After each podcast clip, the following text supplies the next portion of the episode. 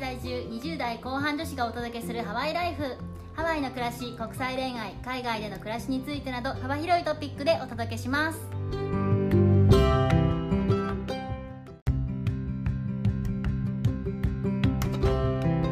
こんにちはこんにちは、ヨネピーと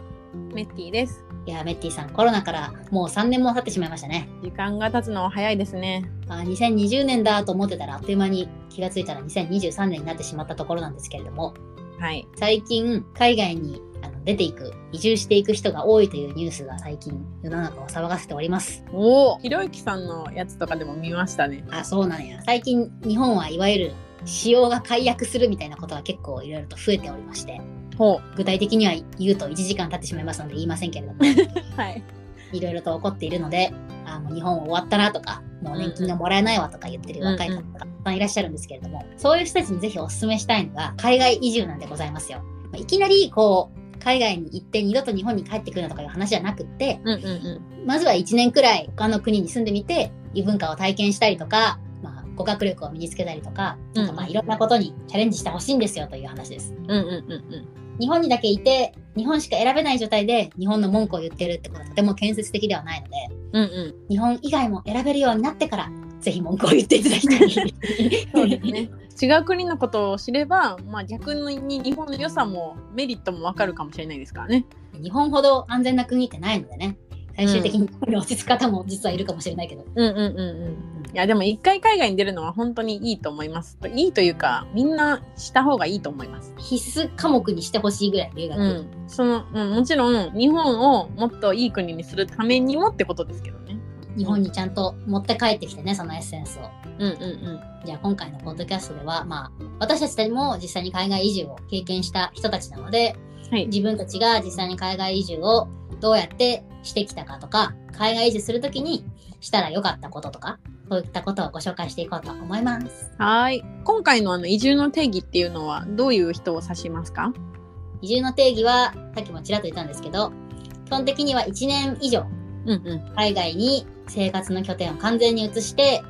現地で働いたりとか暮らしたりっていうことを考えてます。あの、ワーホリとかはこの定義に当てはまるかなと思うんですけど、うんうん。あの観光ビザで滞在してみるとか日本の仕事を海外でやるノマドワークとうんかうんうん輪郭っていうのは、今回私たちが話す移住の定義とはちょっと外れてるかなと思うのうんで、うんうん。そうですね。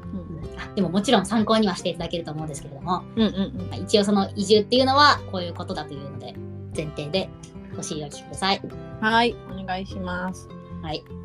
じゃあまずは一般的な移住のプロセスから順番に話していこうと思います。記念すべき一つ目の移住プロセスは行きたい国を決める自分が取れるビザを調べるですうね。んうん。とっても大事ですね。とても大事です。ヨネビーさんはどうやって行きたい国を決めましたか？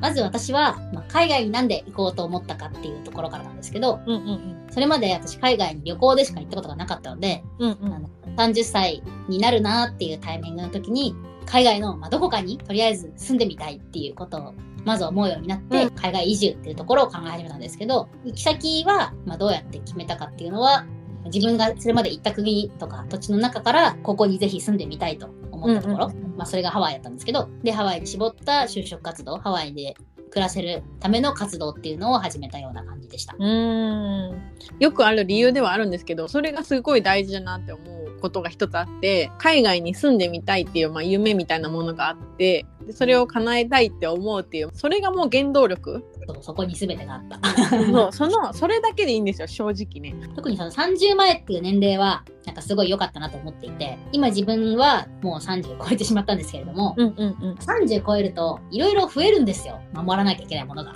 増えますねもういろいろ増えます本当に。仮に独身だとしてもうんうん結構それって増えるなと思っててもう生活水準をこう上がりきったところから下げられないとか今更初めてのことにチャレンジできないみたいなこうはいはい。自己防衛の意識とかも芽生えるしやっぱりこう20代のとうちはその辺まだ柔軟だしいろんなことをポジティブに変えていける時期だと思うのでとてもいいと思います。本当ですねあの年齢ってまあ関係はないんですけどもでもやっぱり背負うものが少ない時期に行くのはすごいおすすめですよね。そうなんですあと知らないうちにやっぱ固まってきちゃう30うん30ねとかなってくる取っ払いたい 笑いたいですね。いやメッティさんはどうやって行きたい国決めましたか私の場合はですね一番の目的はアメリカで働いて当時は特にあの英語を話せるようになりたいということだったんですけど、まあ、英語って言ってもいろんな国で英語話すじゃないですか。そうだね。で私があの話話せるようになりたかったアクセントっていうのがアメリカ英語だったので、まあ、まずはアメリカに絞られましたと。うんうんうん。あともう一つそのアメリカ選んだ理由としては、まあ、やっぱり経済ナンバーワンの国でもありますし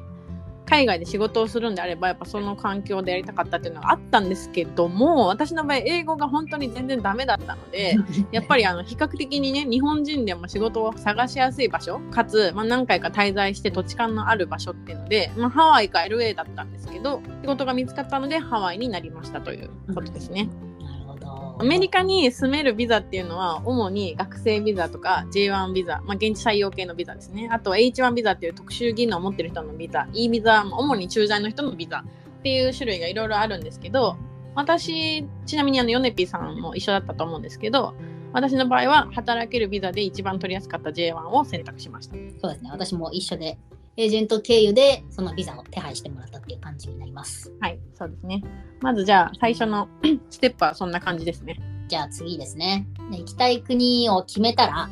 そこの国に滞在するためのビザを獲得するための活動をするっていうのが2個目のステップになります。はいこれも超大事ですね超大事ですね。まあ、ビザといってもまあいろいろあるんですけど、まあ、基本的にはいわゆる就労ビザ的なビザともうすでに自分が決めてる仕事っていうのがくっついてる場合が多いですね。うんうんうんうんそうですねワーキングホリデーとかだと現地に行ってからあの、まあ、アルバイト適当に探してみたいな感じになってるんですけどうんうん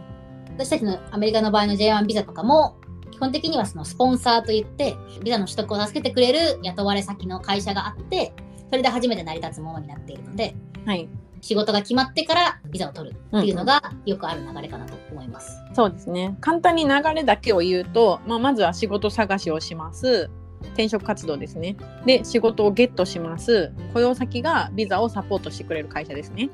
でその後にビザを申請して取得して現地に行くっていう流れですねまさにそんな感じです。はい、私の場合はこまごましたビザのことって全くわからない状態だったのでその調べる時間を省きたいそして英語が苦手だった苦手だったっていうのもあってエージェントをすごくおすすめしてます逆にエージェント以外でもできんのかな J1 ビザって。仕事探しまでは自分でしたっていう人がにはあったことありますね。うん、まあ、何かと多分エージェントのサービス特にハワイアメリカ方面だったら結構いろいろあると思うので、まあ、まずは話を聞いてみるっていうのがいいのかなと思いますね。そうですね。英語が得意であの膨大な資料を読むことも苦じゃないんだったらまあ自分でやってもいいかもしれないんですけど、私には無理でしたね。当時の私にも全然無理で したよ。間違った時が結構大変だから、ね、そうなんですよ。ビザ一つ間違えると全く通らないので。日本のそのお役所さんの正確さ速さととは比べ物にならないくらい遅くてとろくて向こうも間違えて こっちがいかに正確にすることがもうマストで求められますね。そうなんですそういう意味でもやっぱりエージェントはあのスケジュール通りに行かせるにはやっぱ必要な存在かなと思います私としては。そうです ね。えービザを申請するための仕事先が見つけましたとなりましたら次のステップに進んでいくんですが日本の生活を清算することとあとは出国までにやり残したことをやるっていうのがステップ3これがね、失敗談じゃないですけど、調べずにやるとあの知らなかったみたいになる部分ですよね。ここは結構人によって下がってるなと思います、まあ具体的に何をやるのかっていうと海外に引っ越す国外転出って手続きを役所でやらなきゃいけないまあ、もちろん絶対ではなかったと思うんですけどこれに関しては例えば1年とかだったら別に住民票抜かなくてもいいっていうのは聞いたことありますねそうですね。で住民票を抜かないとあの国民健康保険税とか払い続けなきゃいけないのであそうですね税金がかかってきますねそうなんです国民健康保険とか年金とかの加給義務も残ったままなので国の推奨では3ヶ月以上だったら転出届出してねっていう感じみたいですねなるほどそれこそ国外転出をすると年金とか健康保険とか自動的に止まったりもするんですけれども、年金に引き続き入っておきたかったら引き続き払えるようにする処理とか税金関係のこととかそういうお役所系のこととかまあいろいろあるのとあとは何よりも大事なのは日本の仕事をまあ休職とか退職とかうんそうですねもちろんそでれすねは大事ですねあとは賃貸に住んでたら賃貸を出たりとか私物を売ったり実家に引き上げたりとかそんな感じですかねあとは現地で買えないだろうなと思う日本のものを一言ま買っておくとか、そんな感じですね。私物の処理をマジでしてなさすぎて今も時間が止まったかのように全部残ってますうちの母が最近、あの、物を捨てることにハマってしまいまして、こんまりさんでも見始めたんですかなのかな。でもなんか私のものとかも、なんか徐々に独眼にかけられてる。ミニマリストへの道ですね近くに住んでてもこれだから、遠くに住んでたら全く抵抗できないので、皆さん、私物はちゃんと処理しましょう。はいそういった日本の生活の生産が終わったらいざ出国ということで、まあ、航空券買って飛行機に乗り込んでいってらっしゃいってことです行ってらっねしゃい。でまあ個人的には現地に着いてから1ヶ月ぐらいの滞在先は決めておくと心がとても安心すると思います。いやーそうですよいねろいろと本当に生活の基盤がない状態で行く行くし一応慣れない国だと思うからうんうんあのしんどいですよね。うん、うん、そうですねそこは決めといた方がいいかもしれないですね1ヶ月ぐらいの滞在先を確保することは大事なんだけど逆に半年ぐらいとか住む賃貸物件を先に借りておくっていうのもちょっと違うかなと私は思っていてあーわかるわかる実際に住んでみてあ違うかったっていうのありますからね違うかったっていうのもあるしやっぱりこう日本じゃないところの賃貸物件って思わぬことが起こったりするんですようん怒るそうで写真と違うとかこばれてたとかいろいろあるのでうんうん1ヶ月くらいにして自分でちゃんと目で見て内見したところに引っ越したりっていうのがおすすめですうんおすすめですでステップはそんな感じでしたで皆さん海外滞在を楽しんでくださいはーいステップは終わりなんですけど、はいえーで実際我々がこのステップをこうこなすまでにかかった時間とかこの後実際にやってよかったこととかご紹介していければと思うんですけれどもまずはあの移住に向けてかけた期間ですねヨネピーさんからお願いいたしますはい私は大体1年くらいおお結構入念に準備されてますねそうですね私はかなり入念だったと思います思い立ってから割とすぐにエージェントには相談したんですね早めにほうほうほうほうでそこでどのくらいリードタイム実際かかるのかとか求人の状況とか確認してじゃあこのスケジュールでやろうって自分の中で決めてまあそのスケジュール通りにあの内定を無事にいただいてその後は税金とかがお得になるタイミングで出国したとうーんあじゃあかなり計画的に出国されたということですねうん我ながら結構調べたなと思いますいやーすごい偉いなあとこの1年っていう期間の理由に1個あるのが私その時貯金ゼロだったんですねおおあのこっそり言うと貯金ゼロじゃなくてもっとマイナスに突突っ込んでたんですけれども怖い怖いまあ今はもうごだもう今はもうちゃんとプラスになってる一方なんですが、まあそういうわけで、まあ、結局お金はないとダメだよねっていうことがそのエージェントに相談して分かったっていうのもあるのでそうですそこでお金を貯めるためのこうフローフローに完全に突入して、まあ、無事にお金を獲得して移住みたいな感じですね。そうですよね銀行口座の残額数最低100万円とかありますもんねそうなんですよ。しんどいんですよ。しんどかったんですよ私は。まずは皆さん100万円貯めるところからですねそうですね。そうそのいう意味でも1年という期間は私的にはすごい助かりました。うーんなるほどではメッティさんはどうでしたか貯金は貯金じゃないかもしれない。私があのハワイ移住に向けてかけた期間は約半年なんですけれどもまずハワイに移住しようって思った日にはすぐにエージェントに申し込みをしました、マジですごいな、この役。 まあ、私の場合米ビさんと違ってすでに退職していて当時かなり時間があったんですよほうほうほなのでもう転職活動ビザ申請英語練習にもう全力でぜ全ての時間を注いだという感じですかねその間に。であの前職を退職した時にすぐにあのハローワークにも申し込んでいたのであのビザの取得に大体まあ早い人でも34ヶ月かかるんですけど転職活動から取得後取得までで大体半年私の場合かかって、えー、とその後に失業保険をもらって年金税金の精査全部終わってから出国したっていう感じですかね。う。うーん、なるほど。はい失業保険をもらってるっていうのが、なんか、偉いというか、よく調べたなって感じです ね。そうですねあのハローワークに申し込んで半年経てば失業保険がもらえるっていうのは私の場合も前職で4年ぐらい働いたのでもらえるっていうのを聞いていたのでもうこれはもらえるものはもらっていこうみたいな感じでしたね。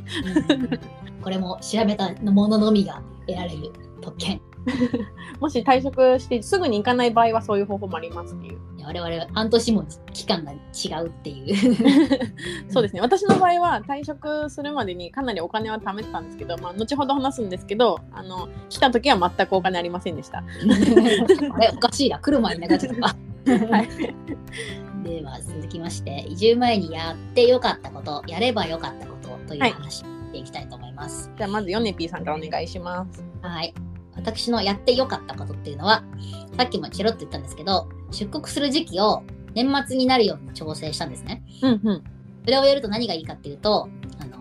翌年度の住民税がかからない状態にできるんですね。うわあ価格にしていくらいくらだったかな2 3 0万になるんじゃないですか1年間1年単位にするとなるかもしれない。そうですよね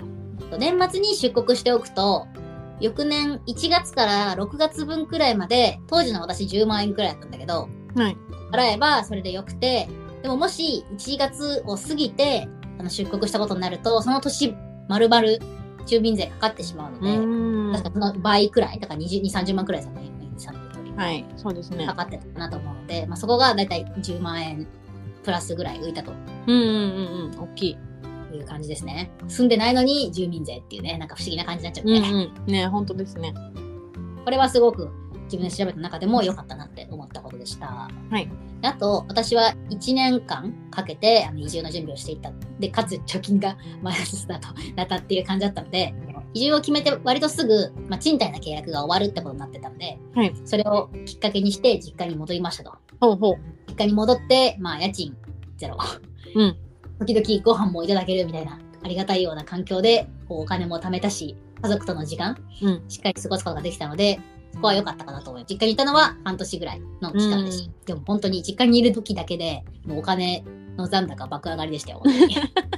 家賃大きいですもんね支払家い賃もそうだし、すごいなんか細かい話なんですけど、トイレットペーパーとか買わなくていいのでかい。あーそっかね全部それがお小遣いになりますもんね自分のそうなんですよ。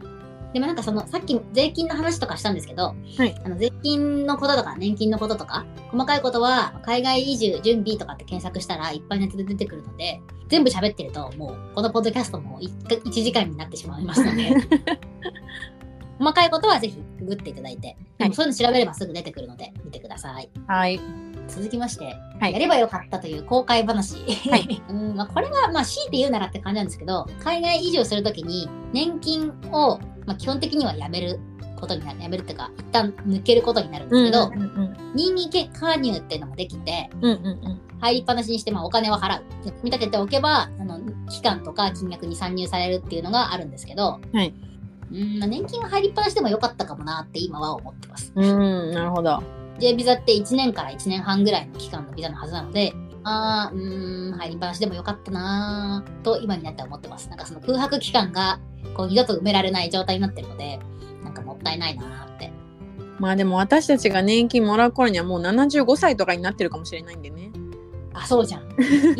今いや65歳ですけどもどんどん上がってるかもしれな いからそう皆さん諸説あると思うんですけど、うん、なんとなく私はそこの空白が気になるっていうだけで、まあ、強いて言うならって感じです。なるほど、これからたくさん厚生年金で払うんでいいんですけどね、別に。うんうんうんで私はこんな感じだったんですけれども、メッティさんのやってよかった、やればよかったは何でしょうか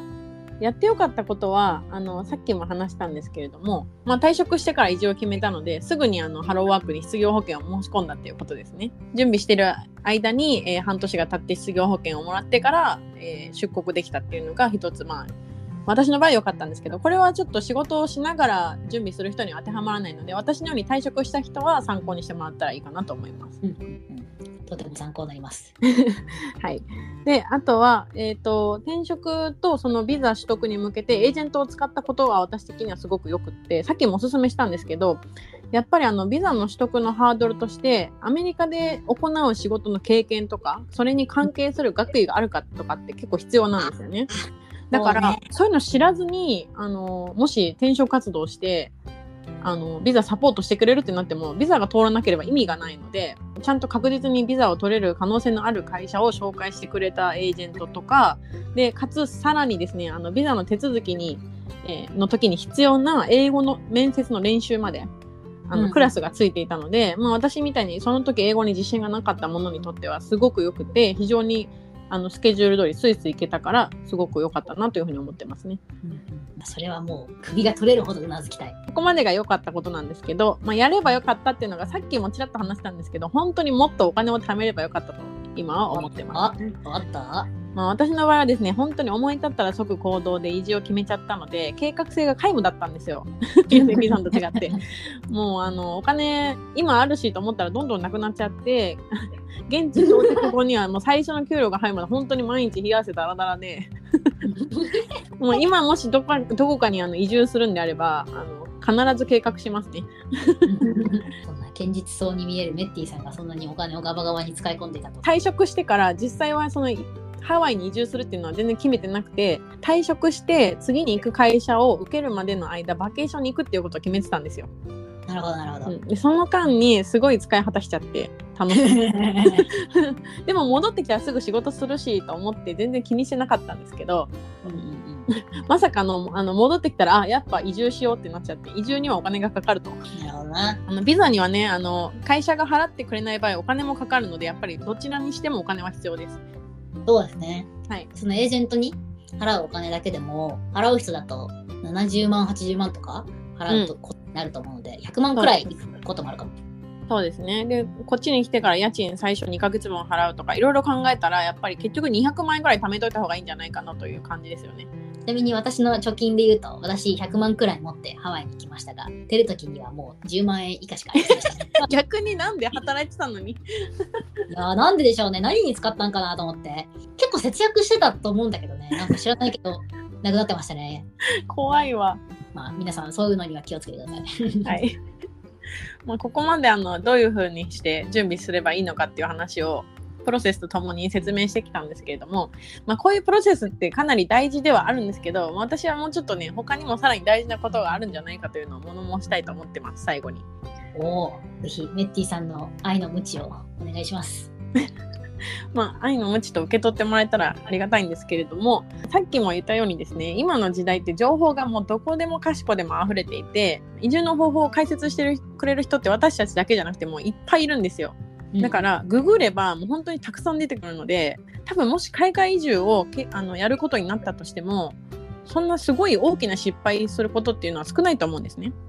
そうだね。うん、それよりも大事なことはもう行動に移すか移さないかなんですよね。ヨネピーさんの行くって決めた話にもあったんですけど、まあ、結局もう住んでみたいっていう夢があったからとかもうそういうことでいいんですよ正直。ね、ももし実際に住んでみて嫌だったら日本っていう最強のね帰ってもいいって言ってくれるパスポートがあれば帰れる国があるんです し私たちにはね。